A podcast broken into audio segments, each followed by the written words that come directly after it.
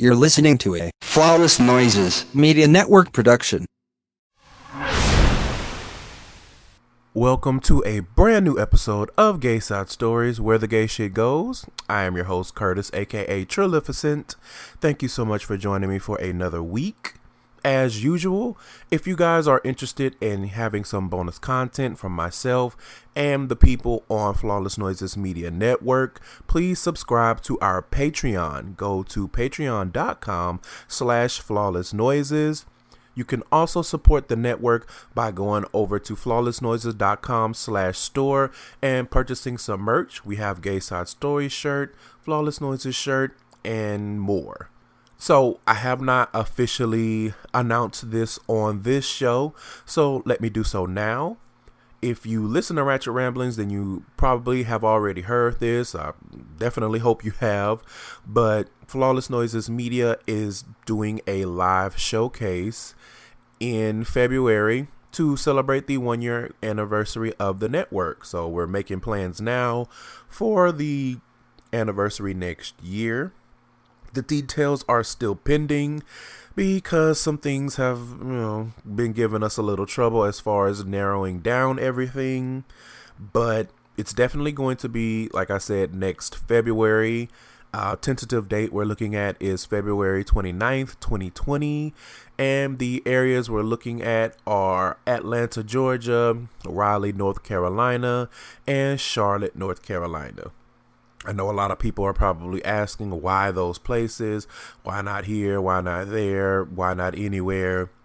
We feel like we would get the best turnout in those areas. And right now, I would say Atlanta's probably the front runner. I think it's the best location as far as people getting there, as far as having other things to do, and as far as not having to pay too much of an arm and leg if they choose to fly in, because it is usually expensive to fly to North Carolina depending on where you're flying from. So please keep that in mind if you enjoy this show and you want to support me, then we do have that live show coming. The live show will feature Ratchet Ramblings Live featuring myself, Jeremy, and Candace. And then we will also have Bree of Mama Meets World do an opener from her show. So that's the tentative outline of what's going on. Of course, like I said before, the details are pending, and if they change, then of course I'll be here to let you know. But in the meantime, since all of that is out of the way, have a great show. So let's get into it. Hey guys, I am back with a illustrious return guest, spiritual side eye supreme himself. What's up, everyone? I am Side Eye Special, aka is the Meat Salin. Welcome that's, that's all the. AKs I'm using for today. That's fine. You know, I'm a strong proponent of you don't need to have AKAs everywhere you go. We're gonna get right into the I'm gonna say appetizer more so. So this is the queer query. First question. Assuming that you've heard at least a few, what is your favorite John Legend song? I will say, let's get lifted again. Yeah. The one with the high notes, right? Yeah, Yeah. I do like a nice high note sometimes. Listen, I listened to that album today at work and I was just like, this is a phenomenal album. Like he took you all over with the guest features and the subject matter, trash on one song, love on the next song. Oh yeah, he did. He he did what he had to do on that album. Got his family on there, all they singing asses. Like it was just a very, very, very solid effort. My favorite song is actually from his first album as well. Uh, it is Refuge when it's cold outside. Like I don't know what it is about that song. It just touches me. And I don't know, I just love it. Like I listened to the album, but when I got to that song, I was like, oh, let me just let me just hit the repeat. Just give me give me five more plays and I'm gonna move on. Five more. And then eventually I did move on. But I really, really, really do love that song. I may have some others that are contenders, but I just I absolutely love that song. I think I'm gonna listen to that album again. You should bring it Yeah. back, as Jeremy would say. As Jeremy would say, shout out to Jeremy. hmm So next question: What's the worst job you've ever had? Okay, so back in I want to say back in 2014, I got a job at this law firm. hmm It it was complete ruin. Everything about it. Um, the management was bad. It was like middle management was there, but the upper management was completely incompetent. They I work I work in IT. Like when I was in corporate, I worked in IT. So this was a company that didn't really they didn't really give a shit about the IT department.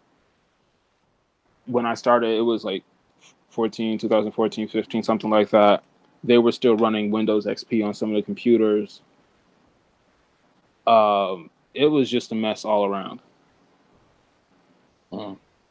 And their, I would say, their ways of doing business really came back to haunt them in the end.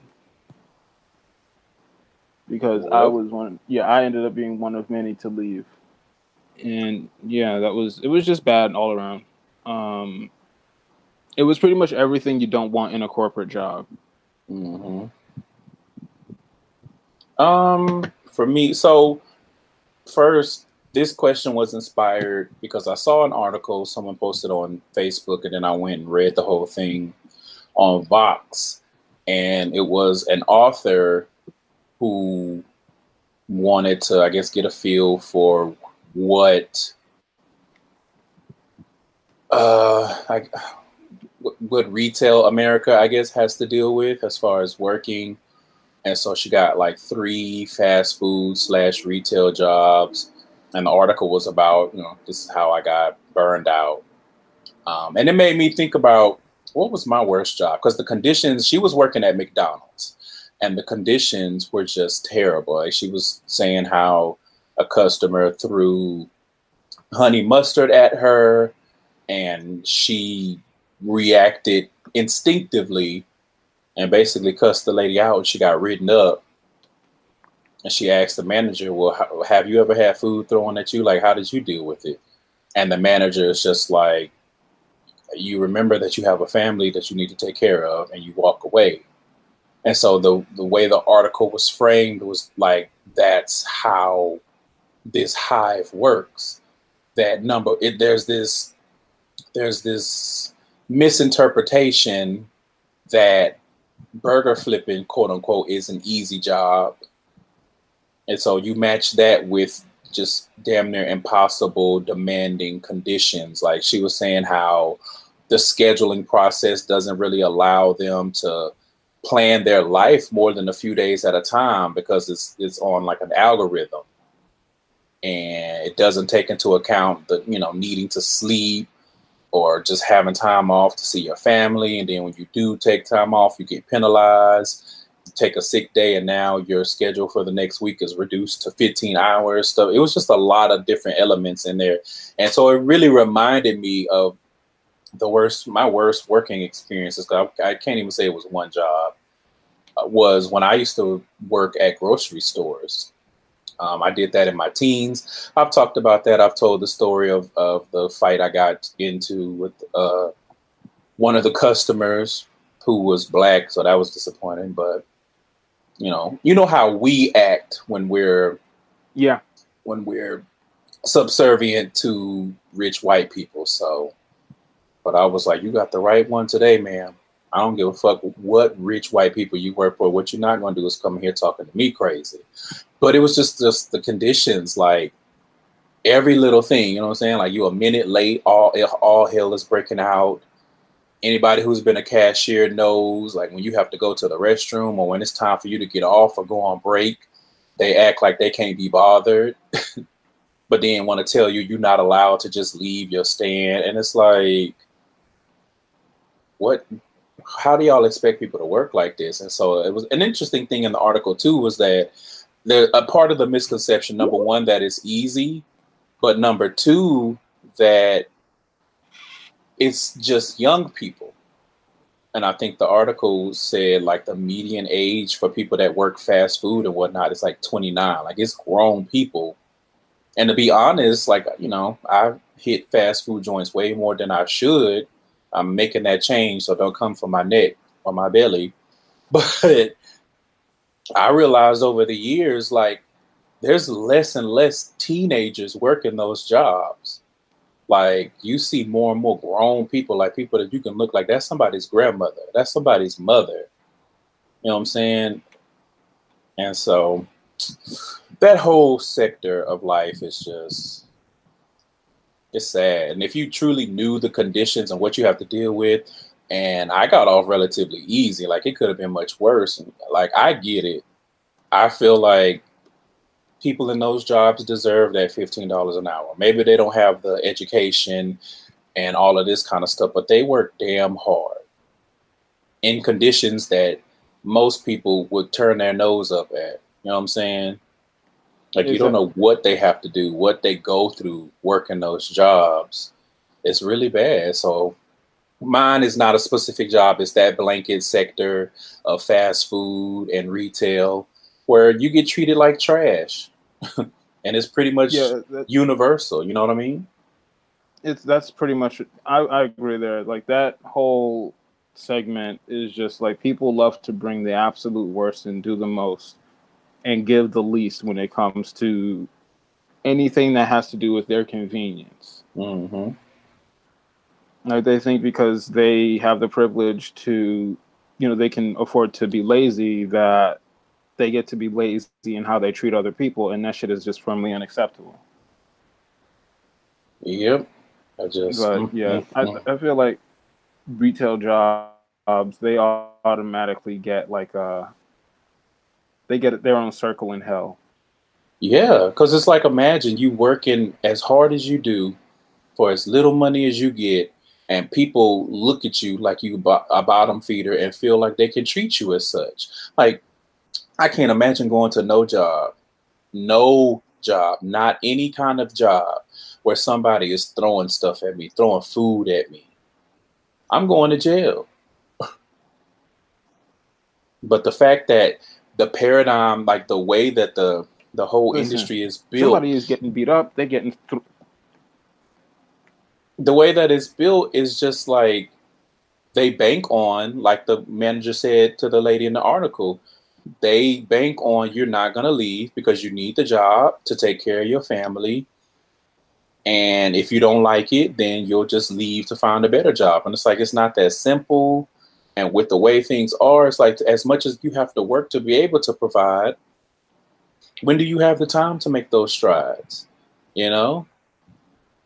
So exactly. That's a whole conversation that we could go deeper into, but not on this episode. So this last question is actually going to launch us kind of into the main topic. What's a sexual act that you tend to shy away from? That's a good one. Um, well, I could just be like, I'll just be, I'll take the the lazy approach and just say bottoming because that's we, me and her, we are not friends. Well, that's actually interesting. That'll get us. We'll we'll explore that a little bit more once we get into the main topic. Um, for me, I have a few that come to mind. Uh, anything to do with feet, it's just not my jam. Um, anything to do with bodily waste, also not my jam. Um, that includes water sports. It's not for me. If that's what you're into, have fun. Um, I don't know. Shower regularly. I don't know. I don't. I don't know anything about it because it's not my ministry. Um, and if that's like a deal breaker for you, then we're not gonna be able to vibe. You know what I'm saying? So it's like uh, those are pretty much the main ones. I guess it is I don't know race baiting. Wait, like, there, I mean, there's a lot, honestly. I mean, well, the my the I would say the act that I tend to shy away from isn't a sexual one. It's just more like I don't like bullshit, so I don't play games with people. Yeah, I mean that's yeah we are going to take a quick break and then we'll be back. Thank you for supporting the Flawless Noises Media Network. You can visit flawlessnoises.com for more information on our other wonderful shows. You can also connect with us on social media. Search for at Flawless Noises on Instagram, Twitter, and Facebook. Go to flawlessnoises.com slash store if you're interested in purchasing some merchandise. And if you really love us and would like some bonus content, subscribe to our Patreon. With 5 and $10 subscription levels, you're bound to hear something you like. Go to patreon.com slash flawlessnoises for more details. We thank you for taking the time to listen to our shows and supporting your favorite hosts. Please feel free to share with your friends, family, coworkers, and more. Flawless Noises Media Network, get to know our sound. And now, back to your regularly scheduled programming. All right, y'all. Now it is time to get into the main topic. So I came across an article on The Hornet, which is a website and it has an accompanying app. And it's interesting because the app, like you can read news articles and, and things of that nature, but it also has like a a hookup area or I guess a dating area too. It's, it's an interesting model. And there are certain things like you try to look at, I don't know, on the website or something like that, and it'll like force you to have an a uh, an account so that you can read the full article. I don't know, it was weird, but this article is titled it turns out anal sex is not as popular among gay men as we thought. And so that was very interesting to me because obviously, as a sex friendly show, LGBT show, sex is a it's a big topic, you know, that we touch on pretty often on this show. And so for there to be an article talking about part of the gay community that does not enjoy anal sex, I said, well, this is hella interesting. So let's get into it. So the article is basically framed around an online study that was conducted by George Mason University. So they asked about the most recent sexual encounter of nearly 25,000 gay and bisexual men between the ages of 18 and 60 from across the United States. So I really like that they sampled a pretty good size. I think it could have been more, but you know, I'm glad it wasn't like, well, we talked to 500 people because that's not going to tell you much. Yeah. 25K, okay, I, I can get a little bit more from 25K. I also like that they included both gay and bisexual men. I thought that that was a very interesting and necessary touch because we know that bisexual people, especially bisexual men, do not get the the praise, they do not get the respect, and they do not get the attention that they deserve. So I was happy to see that. And it says at any given age, 35% or less of men had actually participated in anal sex during their last encounter. I'm sorry, had not, sorry.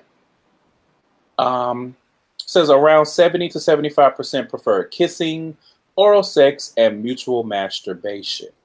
So again, we are talking about a sect of gay men that do not enjoy anal sex. They do exist. I'm a part time member. Okay. I have dual citizenship, double O verse. So there was another part in the article that I was like, this is kind of lame, but I'm going to throw it out there because I want to see if people have ever heard of this. But the alleged term for gay and bi men that are not into anal sex is sides. Fuck no. and I was like, okay, so it's like tops, bottoms, but if you don't like either one, then you're on the side. And I was like, I get where you were going with it. I don't like where you ended up. I'm sorry, sis. You tried that one, but it's not happening. Side, No. no, no, no. no, that's we're not going to make that fetch. Fetch is mm. not happening. Not No. with that. Not with that. Um, Nice try though. Right. So there's an assumption that the number of men who would enjoy anal sex would be higher because of the introduction of PrEP. Basically saying, well, it's safer now, so that stigma and that fear of I can't say diseases because PrEP only really what protects you against HIV, and it's not even 100%, but it is very good, very high. But I guess so. Really, this is just like a, a phobia of HIV/AIDS, and so they're saying with PrEP, they you would think that that number would be higher, the number of people who actually enjoy anal sex, because we're talking about 35%. So out of 25,000 men, gay and bisexual, when asked about their last sexual encounter, only 35% said they had anal sex. And so the, the author of the article is like, oh, I thought that that would be higher because of PrEP, et cetera, et cetera. And it's like, eh. I mean, not to sound callous, but there are things within our community that are not safe, you know, that Yeah. does not stop anybody from fucking.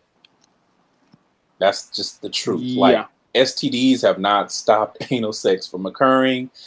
HIV, even at its its most devastating, like it didn't just die out because people stopped doing the thing though the main thing I would say, because there are several ways that we know that it can be uh, transferred, but nobody was stopping the one of the main culprits of the progression of the disease, and so it died out. You know what I'm saying? Like again, I don't want to sound callous. I'm just trying to be honest and real. HIV and the the the thought of it, the fear of getting it was not stopping anybody from having anal sex.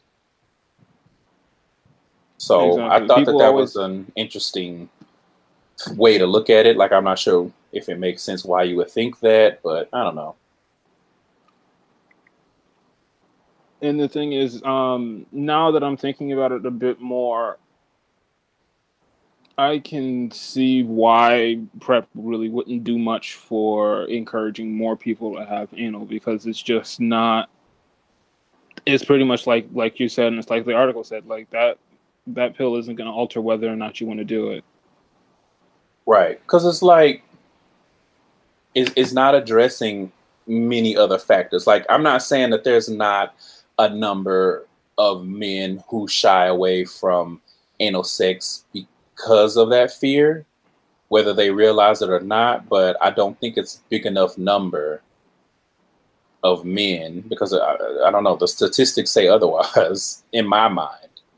I could be wrong, but trying to look at it as objectively as possible. I'm like, when men have never, gay, bisexual men have never stopped fucking. So it's just like, I don't know.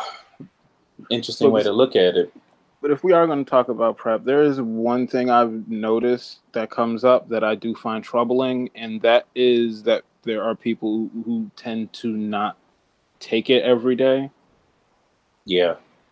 And, you know, I understand, like, you know, if you saving pills and you, you take six a week instead of seven, it's not a good idea, but I understand it.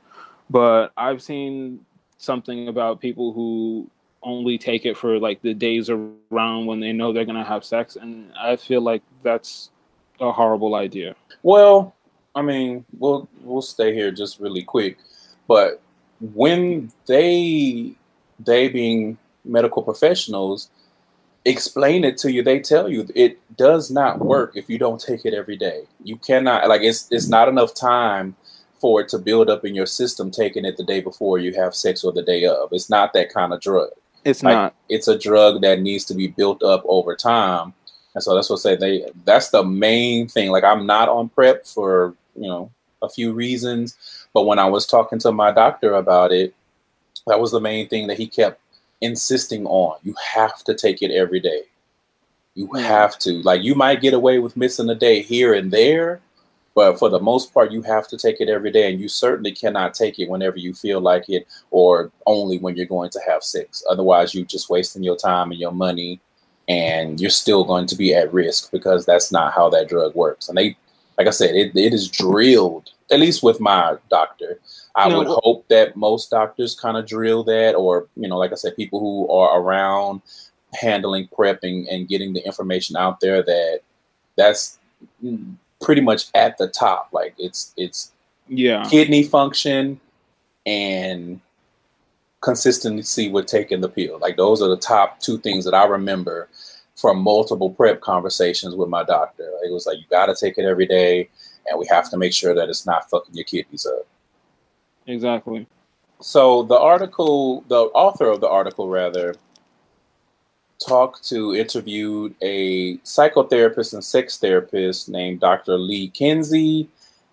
They are located in Plano, Texas, and they primarily work with gay and straight relationships that are struggling to achieve meaningful and pleasurable sex. So the author had a plethora of questions, and we'll go through the questions and see how he went about dissecting this and what the licensed therapist had to say and where we don't agree. Hmm. So first up says, why aren't more gay and bi guys having anal sex? So number one, fear of disease, which we've talked about. Uh, he also kind of talked around shame being associated with anal penetration. So I guess that could be a form of bottom shaming. Um, I could kind of see that, but I don't know if it's as prevalent. But I can see that being a reason. Maybe, especially if we're talking about couples, because it sounds like this doctor is working with couples. So I can see someone in a in a relationship secretly being ashamed of being penetrated, even if they're doing it, you know what I'm saying, still being ashamed and wondering why they can't find any pleasure because they're with the love of their life. But when he want to bust them walls down, it's like, help, police. but what this really centers around is that simply gay and bi guys, men are not enjoying anal sex. And they also went into a couple of reasons for that, you know, such as no sex ed for gay and bi men in this country, or really LGBT people. So we don't know how to do it. We got to learn from trial and error. We learn from porn, which we'll get into a little bit later. We just wing it, you know what I'm saying? Or we get taken advantage of by somebody older that's looking for something young and tender. Yeah, there's a lot there's a lot that goes into it, yeah. and the lack of sex ed is a big deal, especially since we're talking about the anus, which is not naturally made for sex. So there's even more that people have to figure out on top of just why does it feel like this when I want it to feel like that. Right. So the lack of education there, and just you know, a lot of you know two people meeting up and they don't really, they don't really know what they're doing there and they have a bad experience, and both of them are like, you know what? I think I'll just not do anal for a while. Yeah. So there's a lot of that that happens, and you know you're right with the trial and error. This is just not something that you you really want to have trial and error with because you don't want to, but it's it's the reality of the situation. And so he also he also said that older men report experiencing pleasure during anal sex at rates 15 to 20 percent higher than men under 40 basically because they've had more time to do trial and error. So they know what they want, they know how they want it, and they are not afraid to be plain and open about it. Yeah. Now, that is not to be confused with an older man being mature and not playing head games and all that kind of stuff, ghosting. No, though that, that's something different. We're just talking about pleasure in sex and again, so we're talking about bottoms or I guess verse, you know, men who actually be are that actually get penetrated enjoying it because there's only one side of this that has an opinion that is relevant. Like if you don't really take dick, then it's like, well, I mean, you can't really talk about the pleasure because you're not doing the act. Exactly. Um, so this is so what does gay sex look like if it's not about anal? And the doctor says freedom, connection, loss of loneliness, loss of pain, self-respect and respect from his partner, and pleasure rooted in safety. And he also went on to say that I know a lot of guys are rolling their eyes right now when they hear all that. And I was one of them because I feel like this is a lot to expect from just sex. Like the the, the whole thing is is written with relationship colored glasses because even if it's just a hookup and we know that anal is not going to be a part of it, most guys I would I would venture to say are not looking for all of this. Maybe loss of loneliness, maybe, you know, loss of pain, but all of this You know what? I just realized what I don't like about it. It's the way that it sounds like. The the doc makes it sound like, um, bi and gay men we use sex to unpack our trauma and inadequacies. When really, sometimes it's that, but most of the time it really ain't that heavy. Mm-mm. Hell, if anything, I would say more gays use sex as a way to not unpack that trauma, Exactly. you know, then packing, then, then, you know, and that's why you get surprised when you get the dude that wants to sit around talking and start telling you all his life secrets. You're like, "Hmm?"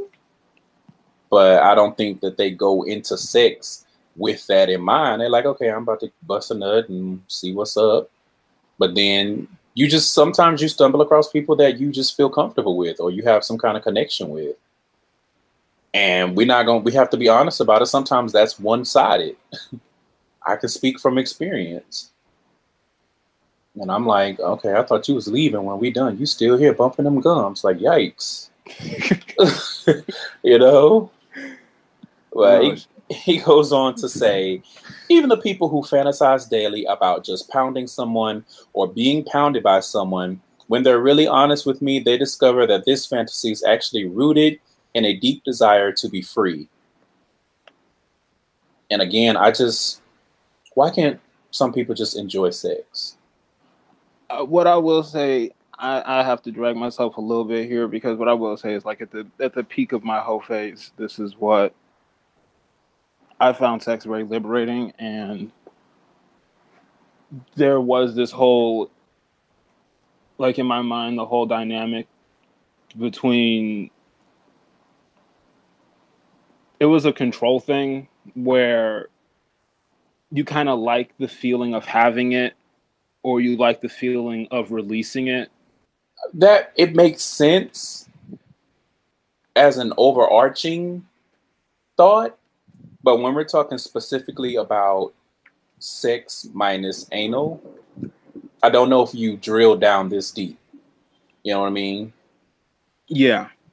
Cause like it, it because it almost comes across as if you're not having anal, then the only way to enjoy sex is if you have all these factors. And again, you're not going to have that kind of connection to have all these factors with everybody that you choose to have sex with. Like this is more relationship oriented. exactly Because I don't want all of this with a stranger, to be quite honest. Like I might be willing to get naked and be sweaty in bed and all that kind of good stuff, but again, that's a level of control. I have that control over the physical. But when you start peeling back the layers of deep seated desires outside of the sexual and trying to bridge the gap of why I do this and that and the other, I don't know. I don't know if I can agree with that because it's really a case by case thing. Exactly, because there's a lot that goes into trusting someone with your emotions and with your baggage and with your trauma. And you don't always get all of that. And speaking from personal experience, I've had instances where I didn't, I wasn't even sure what the dude's name was, and I had a great time. I've had instances where I had a lot of these factors, and the shit was whack. okay. To my last relationship. listen so i'm just like eh, i don't i don't know but again i can see this like if i'm in a relationship struggling with this then this makes sense because it's like if you're in a relationship the expectation is to have a deeper connection and that deeper connection is manifested through your sexual relationship nurtured through your sexual relationship it's a part of it but if i'm talking about just hooking up with somebody look I'm not Yeah. wearing my heart on my sleeve. Why would I? It's not all of that. Okay. Like if you're doing it right, you're not wearing no sleeves. So it's just like, you know, what are we talking about? What are we doing here? Okay. what are we doing here? So he goes on to say, if if you're struggling with the fact that you're not into anal sex, you are so normal. So what? You don't like anal? Sex that worships anal as the ultimate act is boring. Period. So the judgment just jumped out. and this is where where Dr. Kinsey sounds a little bit like someone who Bitter, maybe. either either someone who could not take the pipe or someone who took a little bit too much of the pipe and now they can't take the pipe no more. or someone who learned to finally enjoy taking the pipe, and now they're judging everybody who's struggling with it, even though they are their pro- profession is to help people that are struggling with it. It's like some members only shit.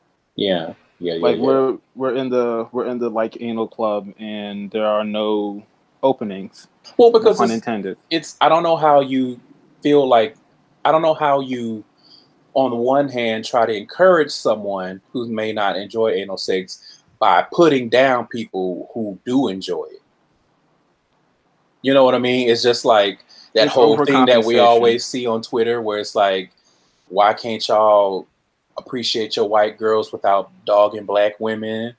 You know what I'm saying? Why can't you appreciate your gays without being racist towards, you know, non-white gays? You know what I'm saying? It's, it's that thing where it's like, why can't you encourage someone who may not enjoy anal sex without putting down people who do enjoy anal sex?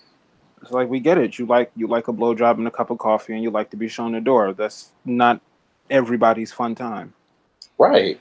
And I don't think Some there's anything wrong with that. I think, and I, you know, I feel like I've said this multiple times, and I'm gonna keep on saying it. So y'all gonna keep on hearing. It. But it's all about what you want and connecting with people who want the same thing.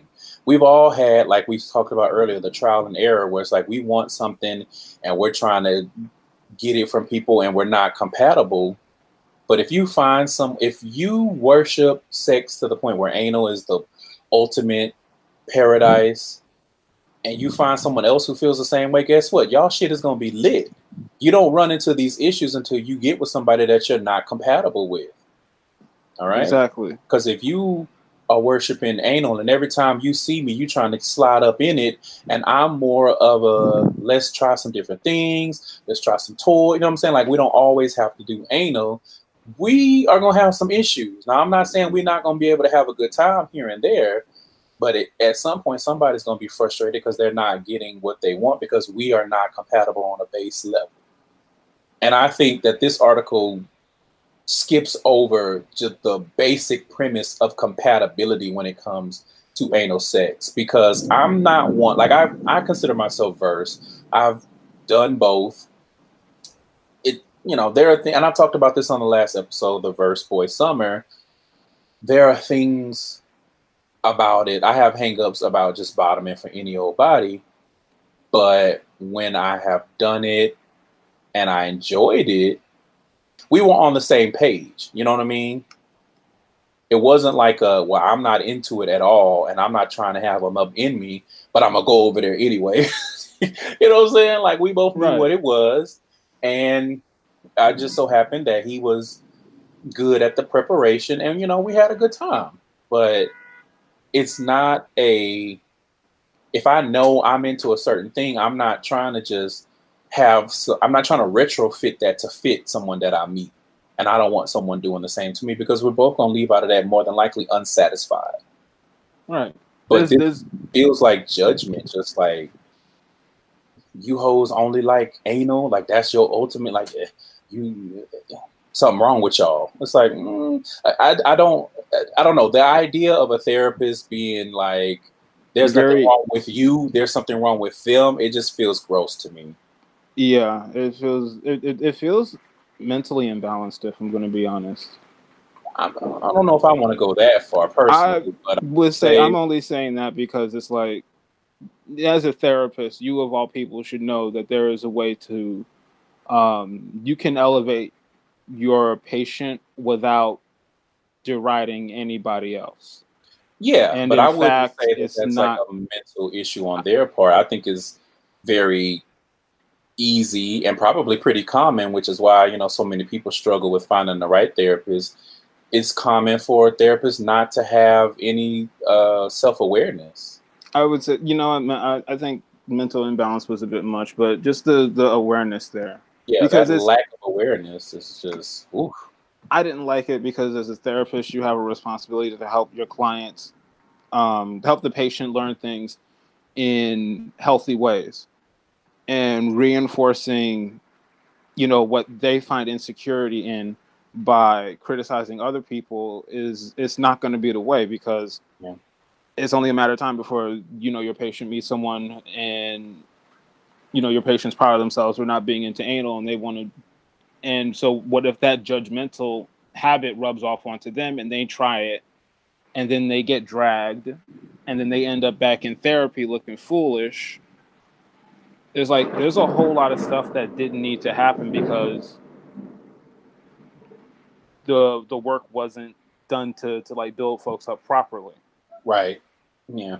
Counterproductive is my first thought when I think about that like that, or when I think about it that way. It's just it just seems very counterproductive to me.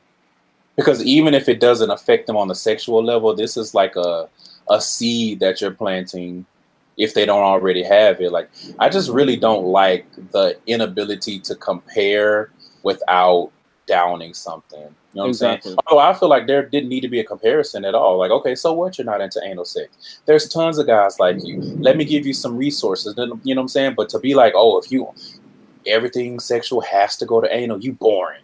I don't- that I don't know. That just didn't. I will say this: I would not want this person to be my sex therapist. you know what I'm saying? Like, I don't feel like I would get much out of it because the if you all you're gonna be doing is judging. That's not judging people who are not in the room. That's not beneficial to me.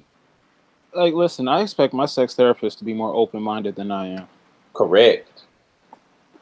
Even if you gotta fake it, but I don't know. So it goes on to say, what if you're not currently enjoying anal sex, but you want to? So the doctor says that basically all bodies are different, and some men find anal sex extremely pleasurable because of where their prostate is located, how large or small it is, and the length of their anal canal. So put a pin in that and remember that. Quote, pleasurable anal sex in particular is affected by psychological and biological factors that you need to understand for yourself.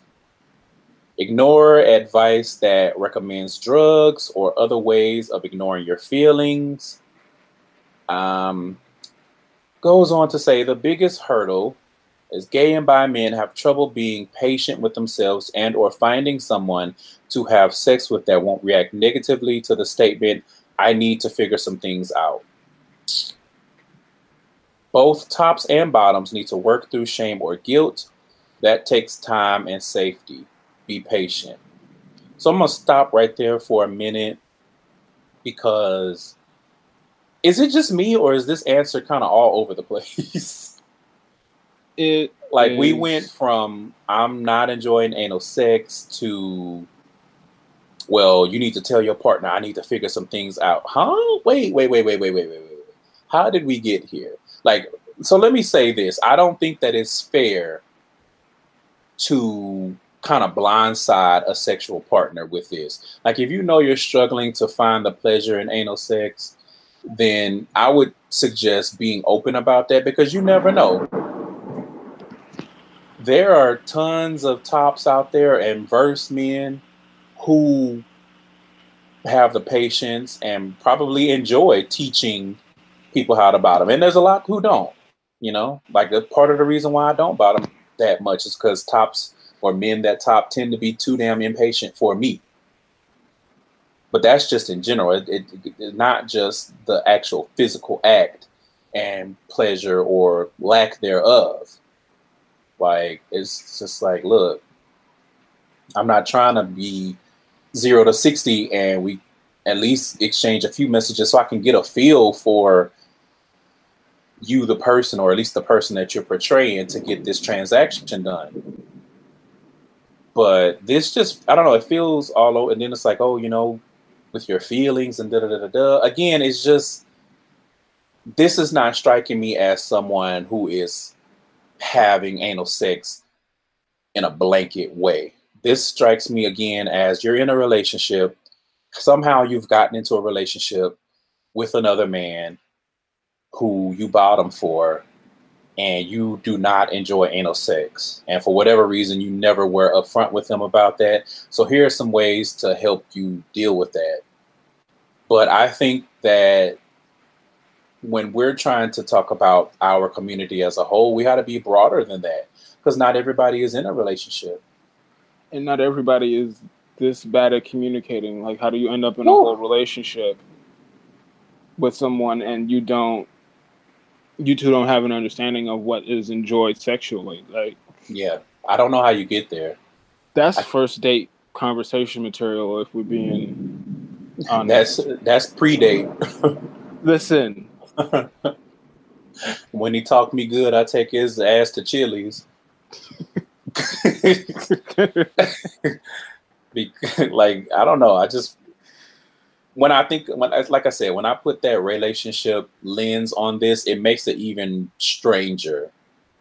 But when we're thinking about it from a broad perspective, like some of this is work that you have to do alone. Like you can't turn around and be like, I gotta figure some things out when you are just hooking up. That's not how that works. Um, because you don't have that investment. So that person is not obligated to care. And also, that person probably does not, they don't even know what's going on for you to just suddenly hit them like with a, I need to figure some things out. Like, why are you even entertaining a hookup if exactly. your mind is not in order? Now, if you put yourself out there as I'm someone who is trying to be better at bottoming and learn how to enjoy it more. I need somebody that, you know, is willing to deal with that. Then, yes, that would be a situation where that person is signing up for that. But just a random hookup, no. Even somebody that you've been dating a little while, like, you got to be better at communicating and be like, hey, you know, I, I have this kind of issue with anal sex. So before we get, I'm not saying you have to do it on the first date, but that's definitely something that you want to address before y'all have sex. If for nothing else than to save yourself the embarrassment. I feel like it's way less embarrassing to have that conversation when the clothes are on than when they're off. I could be wrong.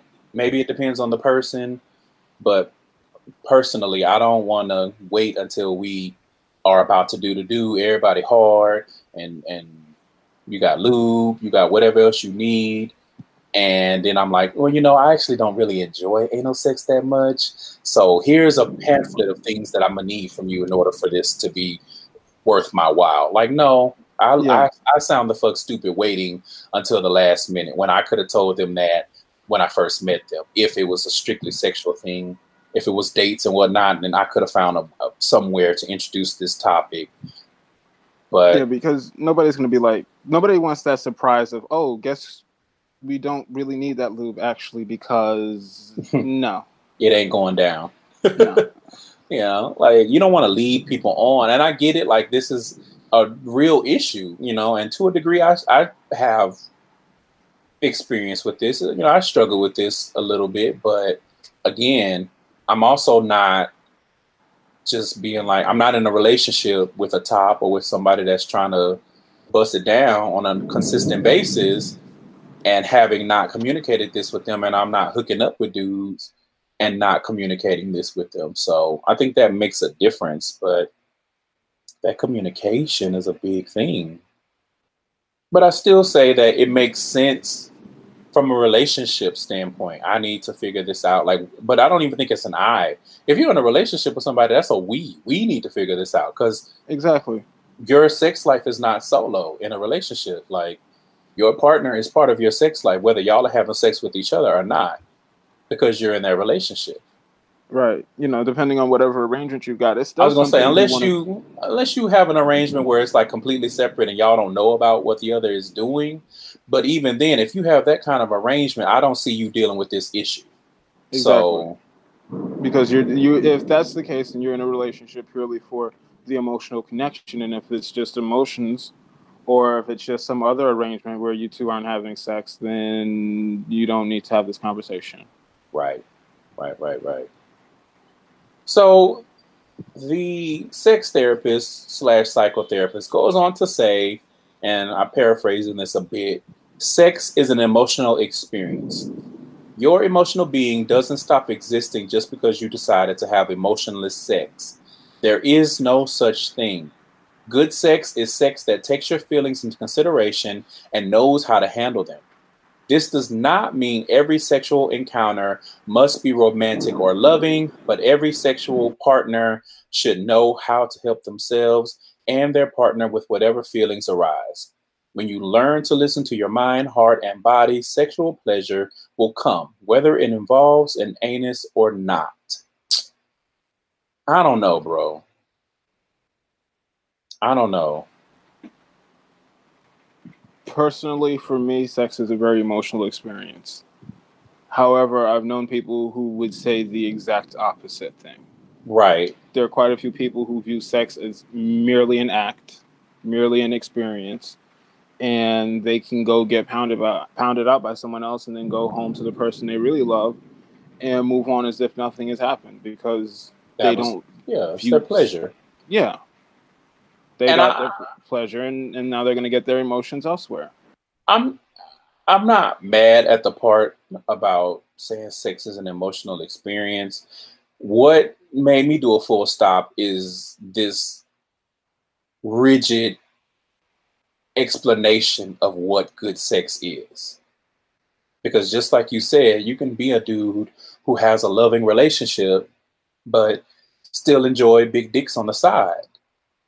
And to you, that's good sex. You know what I'm saying? Like you don't get to tell someone, well, I have mindless sex with these dudes, well, that's not good sex. If if I'm enjoying it, if they're enjoying it, and if we're getting to the promised land, whatever that looks like and sounds like, who are you to say that we're not having good sex because we're not emotional about it? You know what I mean? Like that's kind of strange to me, especially coming from a sex therapist. And then he tried to clean it up a little bit, like, oh, it, not everything has to be romantic or loving. And it's like, I don't know. I feel like this is putting a lot more on.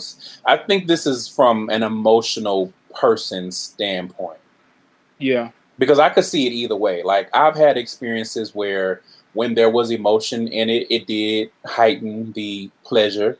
But I've, again, I've had instances where it's like all we needed was a few messages. We know each other's name, and I had a similar level or of of pleasure. If it, it wasn't the same, but it wasn't any less pleasurable. So I- to me, I feel like this is a little irresponsible. I feel like as a sex therapist, I would have expected to hear more of a you need to def- learn how to define what good sex is for you.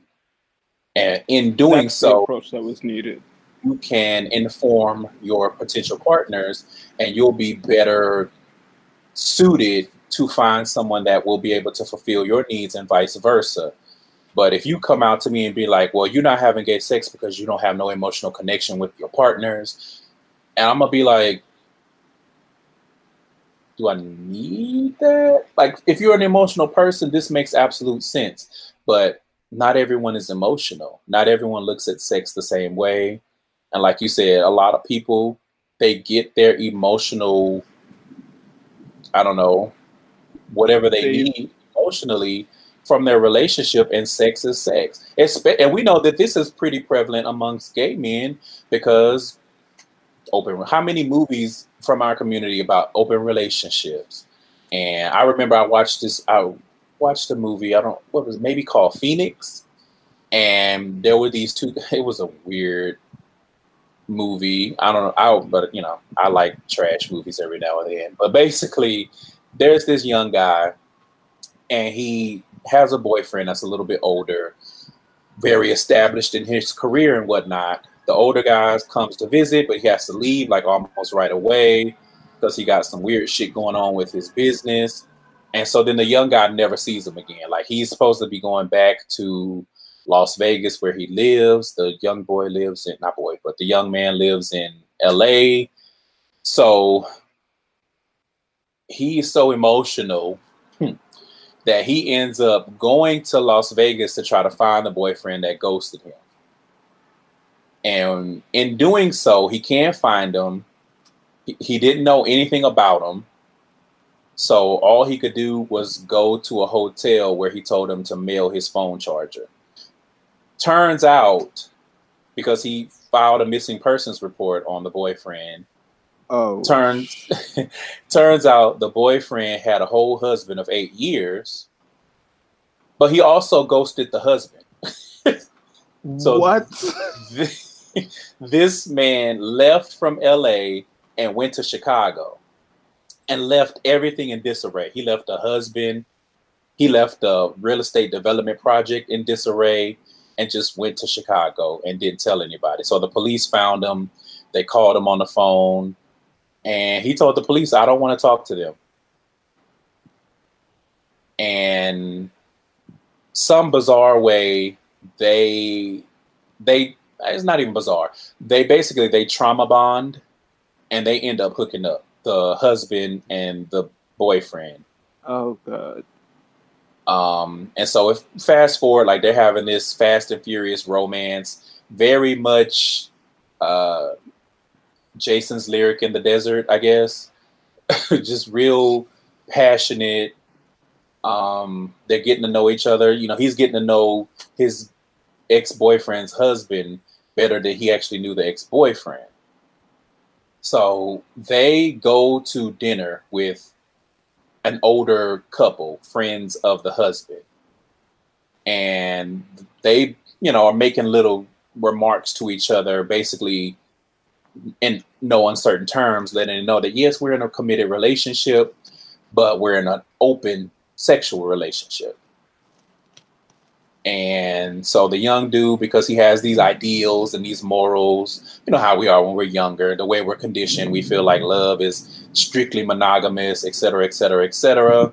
Exactly. And so the older dude was like, "Oh, honey," he was like, "Sex does not stop you from building a life with someone, et cetera, et cetera, et cetera."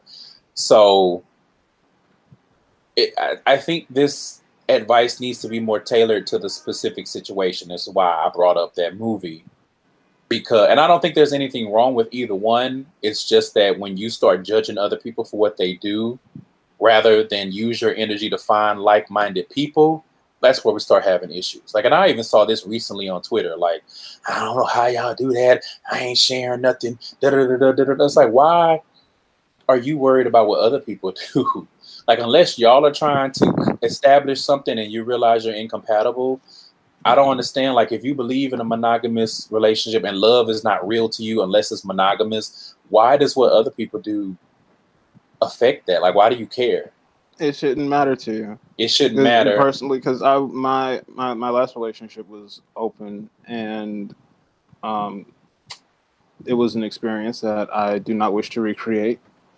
But it was it was very interesting and very informative because for me I did realize that I'm able to separate my emotional and my physical feelings, but as I got older I realized that I just don't want to.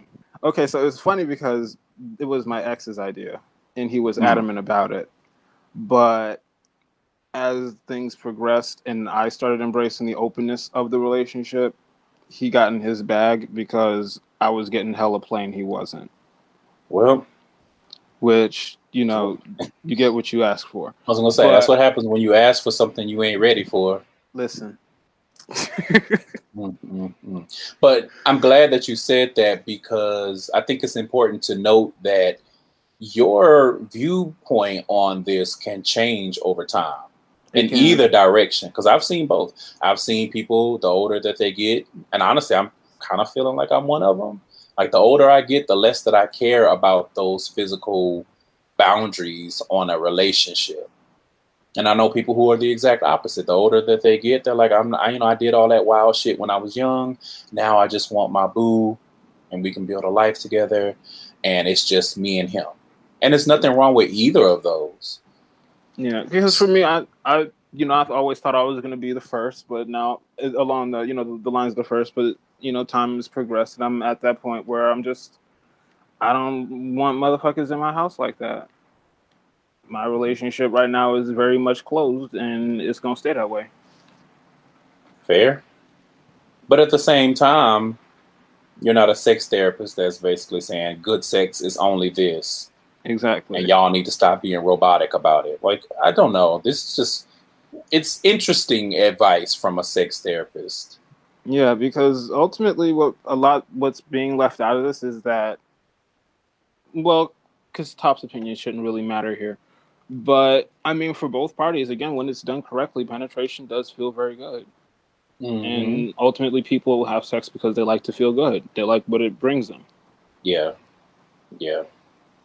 Because I think, and again, I could be wrong, but I think that there's a dual conversation to be had here.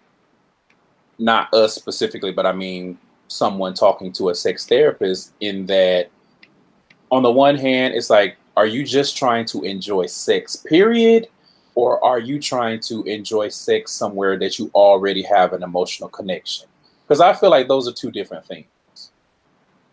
And that's yeah. kind of my my gripe with this article is that we don't get to see both of those or a more broad view. It's to me, it strikes me as this is advice for someone who wants to try to enjoy sex more let me rephrase, who wants to try to enjoy being penetrated more with someone that they already have an emotional connection with. And it, right, and it it doesn't always go like that. Honestly, it shouldn't because it, uh, like we said earlier, it's hella strange to me to be in a whole relationship and not have worked, not laid your sexual desires and boundaries out and we talked about that last week. Like that's you know, people try to downplay how important sex is in favor of emotions and whatnot. And I'm not saying emotions are not important. What I am saying is we can look at the beautiful being footage, we can look at the historical being footage, in fact, and see that sexual incompatibility is a relationship killer in a every, lot of instances, if time. not all. Because somebody gonna start cheating, somebody gonna introduce an open relationship and somebody gonna be mad about it even though they went along with it. Like we've seen this play out in our personal lives on twitter with people we don't know in movies or tv podcasts everything. Sexual incompatibility is just not something you can if sex is important to you i should say sexual yes. incompatibility is just not gonna work. Yes. Which you know i think it's safe to assume if you're having relationship problems because your sexual life is not in sync, then sex is important to at least one person in that, which is something else you need to be honest with. Like, I, again, I think we get into this fairy tale of relationships is all about love and understanding and this, that, and the other. And then when you start getting the physical aspects not matching the rest, you can't understand why you have so much hell. But the physical aspects are important as well. And right. again, I would just expect a sex therapist to kind of go in, but I don't, I don't know. Maybe it was truncated for the sake of this article. I feel like it was because the way that the way that the doctor goes into it, and it's just it's just like a it's so scattered that I feel like this article probably should have been another 500 words, and the subject should have been reworked because they could have been more comprehensive. Honestly, you know, this should have been a this should have been like a podcast. Like this should have been something that was recorded so that we could hear yeah. it or you know transcribed so we could see the whole conversation. Because I'm not gonna lie, this article got this this sex therapist out here looking mad crazy.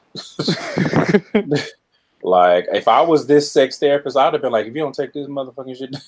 but I mean, I don't know. Maybe he stood up in it, but it just again seems very strange to be offering this type of advice and counseling. So the last aspect of how to enjoy anal sex when you're currently not, but you want to, they introduce porn. And the doctor says porn is ridiculous. I mean, come on. No one gets pounded like that in real life, especially not after zero to no preparation or foreplay. Is it possible to get pounded as they do in porn in real life? Yes. But porn doesn't show you what's necessary to get your body ready for that kind of fun. Um, so I agree with this to a degree because I think we can all, well, I won't say all, because I know some people are not there yet. But maybe those that are enlightened know that porn is it's a business. You know what I'm saying? And those people do a lot that they normally would not do in order to perform that job. Right. And so, yes, it is a little ridiculous to be looking towards porn as your inspiration for why you want to enjoy anal sex better. Why can't I take dick like such and such bottom in this video? That's fair. Then be like, okay, remember that this is a production. They edit out a lot. Um, they don't show all of the preparation that the actors have to go through to be able to do it. You know, the the fleeting process. I don't even know. I would hope that bottoms have some kind of fluffing process involved as well, if they need it, and if they happen to be doing a scene with you know a dude that doesn't eat ass or doesn't do the things that they need in order to be prepared to take a lot of dick. But Well, hold on. If, why are people still doing porn if they don't eat ass? that's that's a different conversation for another day. People have their priorities fucked up. Well, let's. I mean, but that's not. I'm I'm not saying that the person themselves don't eat ass, but if it's not part of the scene, then true. it's not part of the scene. You know, it's all in how it's directed. I mean, I'm sure there's some that don't, but that's their cross to bear. Uh, it definitely makes the scene look. I let me rephrase. I enjoy it better when we can get more. Like if it's a scene where they just, unless I'm seeing just a clip like on Twitter or something. Listen, if I push play and y'all immediately start fucking like that with no type of passion, I mean, I can get over not having passion, but when it looks like they just trying to get through it, like you can tell, I gotta hit the stop button. That's recycle bin. Exactly. Um, and that- There's a bottom that's like being pounded, for lack of a better term, using the same terminology that's used in this article, and they don't make no sound. Recycle bin. But I don't. Again, it's one of those things where it's like you don't have to bring down men who enjoy having porn star type sex in order to tell somebody else, hey, just remember that porn can be unrealistic and that may not be the best example of what you're trying to emulate when you are on a quest to learn how to enjoy bottoming better. yeah, I mean, all you really have to say is like, don't aspire to have porn star sex because porn stars tend to have to do a lot of uncomfortable and also physically damaging things to ensure that they can perform appropriately. Right. And it could have just been left at that. Could have been and should have been left at that. Because again, it's just odd to me. Like I just I can't imagine any type of therapist saying, "Well, in order to do this, you can't be like these trash motherfuckers." I mean, again, you know, I'm, I'm embellishing a bit, but it, It- could. he- he I don't know. there, it, the the article is just full of of this type of judgment. Like you can tell where the psychotherapist slash sex therapist stands when it comes to sex. Like it's clear that they. I won't say it's clear, but it seems like they're not really a fan of a more polyamorous type of situation. And it may again be because of their concentration with relationships, but I wish that that was kind of something that is better presented as this article, like this conversation, like what I'm describing is a relationship. I'm not, this is not general advice because it's being presented as general advice and general opinions when it seems to only really be informed by a specific situation, if that makes sense. That does make sense. not everybody is in a relationship, so some of this doesn't make any sense. because there uh, seventy-five percent of people on Hornet can probably open up this article and read a paragraph and just click away from it because it doesn't fit. Right, right, right, right, right, right. And again, what the next bottom does, or the next person that uh, is the recipient of penetrative sex, that doesn't have anything to do with you and your hole. Like I don't I don't know. It just seems weird to bring up other people. We talking about me. I don't care about what they doing in porn. I don't care about the people that's trying to emulate porn. We talking about me. if I already have issues with anal sex, not enjoying it, you already know I'm not trying to have no porn level sex. Even if that's an aspiration, I'm here in therapy to try to work up to that point. So you bringing up other people that are doing whatever, that doesn't I don't think that that's beneficial because right. have I seen things and I'm like, damn, how do they how did they get to the point where they could take dick like that? Yes. Have I been like, well, that's something to emulate? No. But I know that that happens.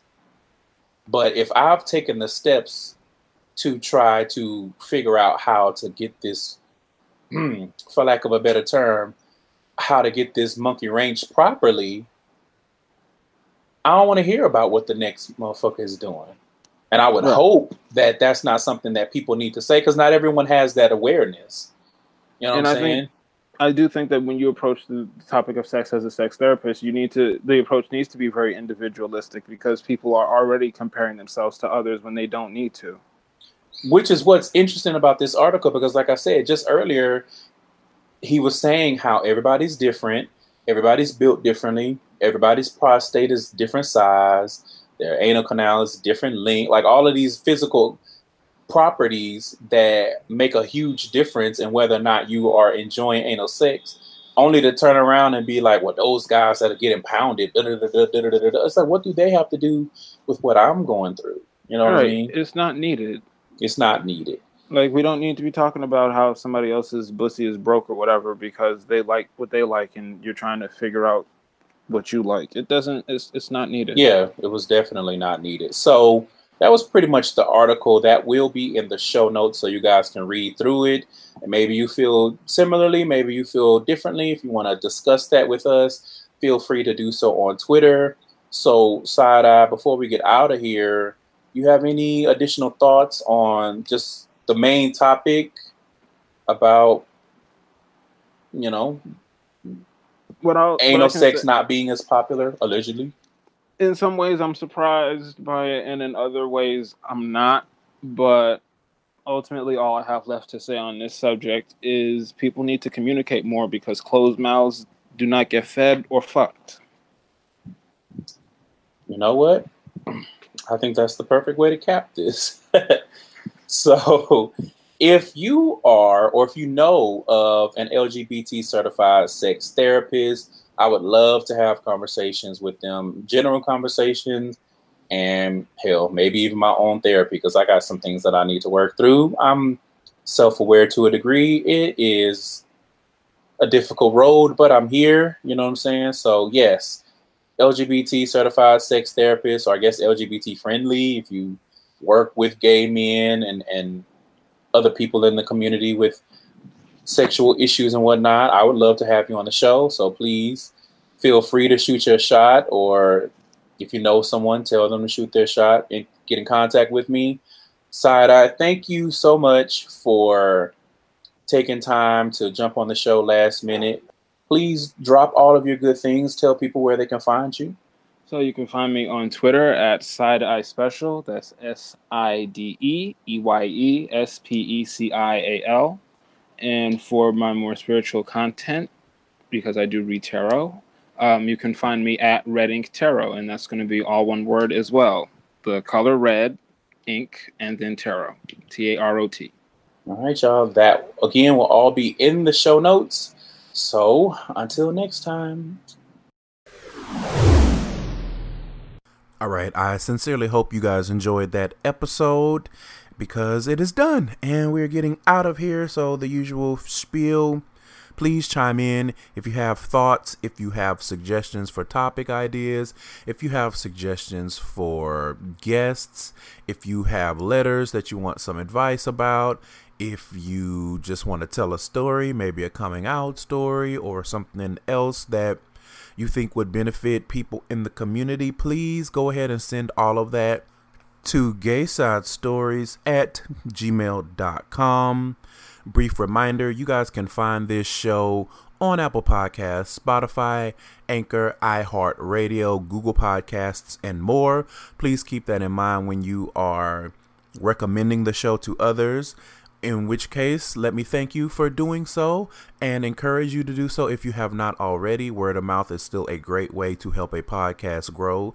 And I still do want this podcast to grow. I've been comfortable, but I want to reach more people. So please do me a favor and share this show with someone that is not a listener, maybe even someone who doesn't actually listen to podcasts that often anyone that you feel can benefit from the conversations that you hear on this show, please share the show with them. That's how we grow. And, you know, I don't feel like I'm asking for much. I give y'all a good show, good content every week for the most part. You know, I don't think it's too much to ask to say, hey, share this with someone else. Let them get this good content that you enjoy every week. Why not? Share the love.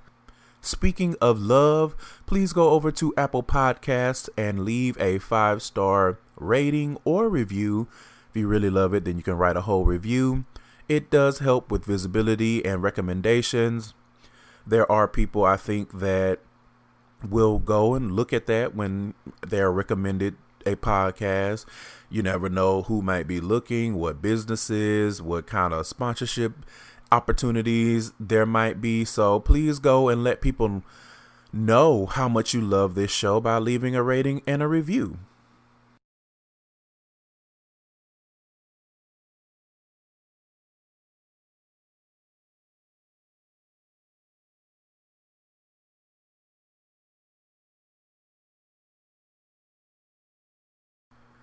Thank you so, so much for listening. And I really do hope that you all have been diligent in protecting your walls. Hot boy summer does not need to be collapsed wall summer. And I'm not just talking about the anal ones. Y'all know how I get when I get on my soapbox about protecting your your walls and protecting your energy and all that good stuff. So I hope you have been. I haven't been reminding y'all. Be diligent, you know, constant vigilance, as said in the movies. And I will see you guys next week.